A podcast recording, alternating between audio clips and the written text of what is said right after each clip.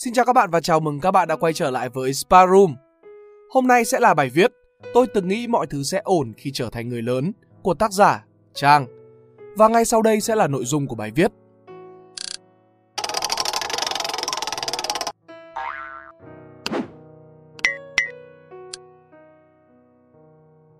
Học đi con, lớn lên sẽ ba chấm. Sau này lớn nhiều tiền rồi thì ba chấm. Bạn có thấy mẫu câu này quen thuộc không? Những câu mà người lớn hay nói với chúng ta khi còn nhỏ. Ngày trước giống như bạn bè cùng trang lứa, bố mẹ nói với mình là cố gắng học đi lên đại học để không phải học nữa. Và kết quả là mình có 4 năm rưỡi chầy chật trên giảng đường đại học. Có một khoảng thời gian, mình nhận định điều đó là sự lừa dối của người lớn dành cho trẻ con khi muốn chúng nghe lời. Sau này mình biết, có vài người lớn, chính họ ngày xưa cũng là trẻ con và rất có thể họ lại được nghe những điều tương tự từ những người lớn khác. Rồi những điều đó ăn sâu bám rễ vào họ một cách vô thức. Tôi từng nghĩ mọi thứ sẽ ổn hơn khi trở thành người lớn là cuốn sách dành cho ai đã, và đang, và sẽ trở thành người lớn. Về những thứ người ta không hứa hẹn và giấu nhẹm đi khi nói về thế giới sau trưởng thành.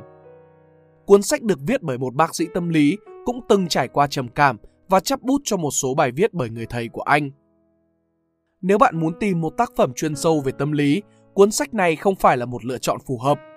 Nhưng nếu muốn có một cái nhìn tổng quan, cơ bản nhất về hội chứng tâm lý, thì tôi từng nghĩ mọi thứ sẽ ổn sau khi trở thành người lớn, không tôi. Nó sẽ như một cuốn cẩm nang với các triệu chứng, các case study, tóm tắt những điều họ đã trải qua và các phương pháp, lời khuyên để chữa trị. Nó có thể là những chứng bệnh mà chúng ta đã nghe đến hoặc đọc trên sách báo như là trầm cảm, rối loạn lưỡng cực, tự kỷ ám thị. Cũng có thể là những hội chứng rất dễ gặp trong cuộc sống hiện tại như là hội chứng burnout, rối loạn ăn uống, cảm giác cô đơn, kỳ vọng của cha mẹ hay những nỗi niềm của những working mom. Có lẽ bởi thế, cuốn sách mang lại cảm giác đồng cảm hơn rất nhiều.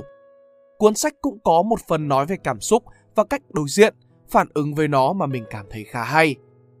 Điều này không chỉ gói gọn nội dung gắn kết chỉ với việc trở thành người lớn như một số review mình đã đọc, mà nó còn theo ta suốt mãi về sau. Đơn giản như khi ta đóng vai cha mẹ để tránh những tổn thương đến cho con trẻ nữa. Hôm trước, bạn Linh là khách mời của câu lạc bộ của tụi mình. Bạn ấy chia sẻ về những dự án theo đuổi trong suốt bao nhiêu năm qua. Có một ý mà mình cảm thấy rất thích trong buổi chia sẻ đó, rằng bạn ấy nghĩ những khuyết thiếu trên cơ thể chúng ta quan sát được và sẽ có những giúp đỡ kịp thời khi họ cần. Còn những khuyết thiếu trong tâm hồn ẩn sâu và khó nhận diện hơn, nhưng sức tàn phá thì không hề kém cạnh.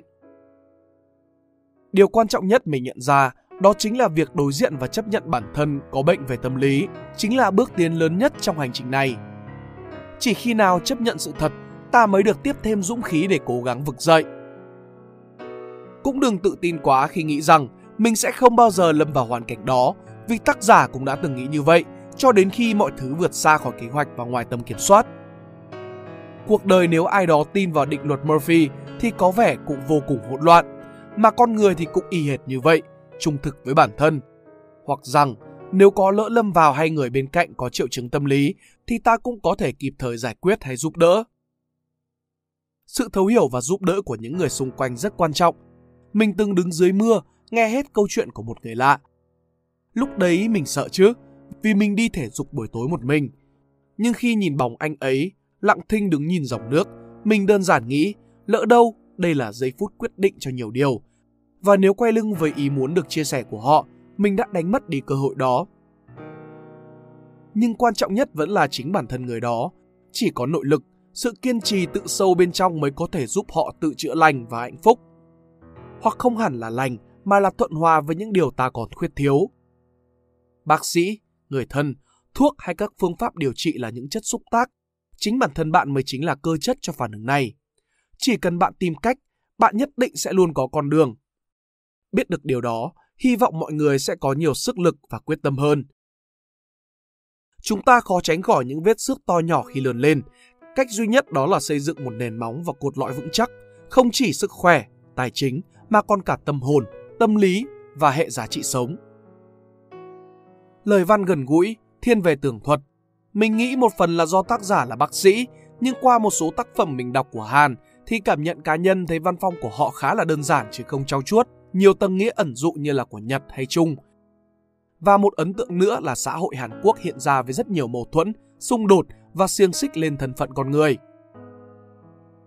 Câu hỏi cuối cùng, vậy liệu có nên chán ghét việc làm người lớn? Mà thật ra, điều đó không tránh khỏi được, kiểu gì cũng lớn, nên đừng có hậm hực làm chi ha. Mình tin trẻ con là một món quà tuyệt diệu, tuổi thơ nhiều điều tuyệt vời. Nhưng mình cũng tin đau thương trưởng thành cũng là xứng đáng, từ đó giúp tôi luyện chúng ta trở nên vững vàng và biết trân trọng mọi điều hơn. Cuộc đời tính ra cũng ngắn mà cũng dài, ngắn dài với những bài học. Bài học của bạn là gì? Bài học trưởng thành của bạn là gì?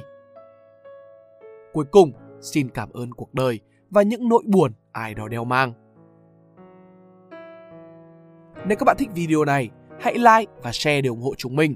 Đừng quên bấm nút subscribe và nút chuông bên cạnh để không bỏ lỡ video nào bọn mình ra trong tương lai. Cảm ơn các bạn đã lắng nghe. Đây là Spy Room, còn mình là Pink Dot. See ya!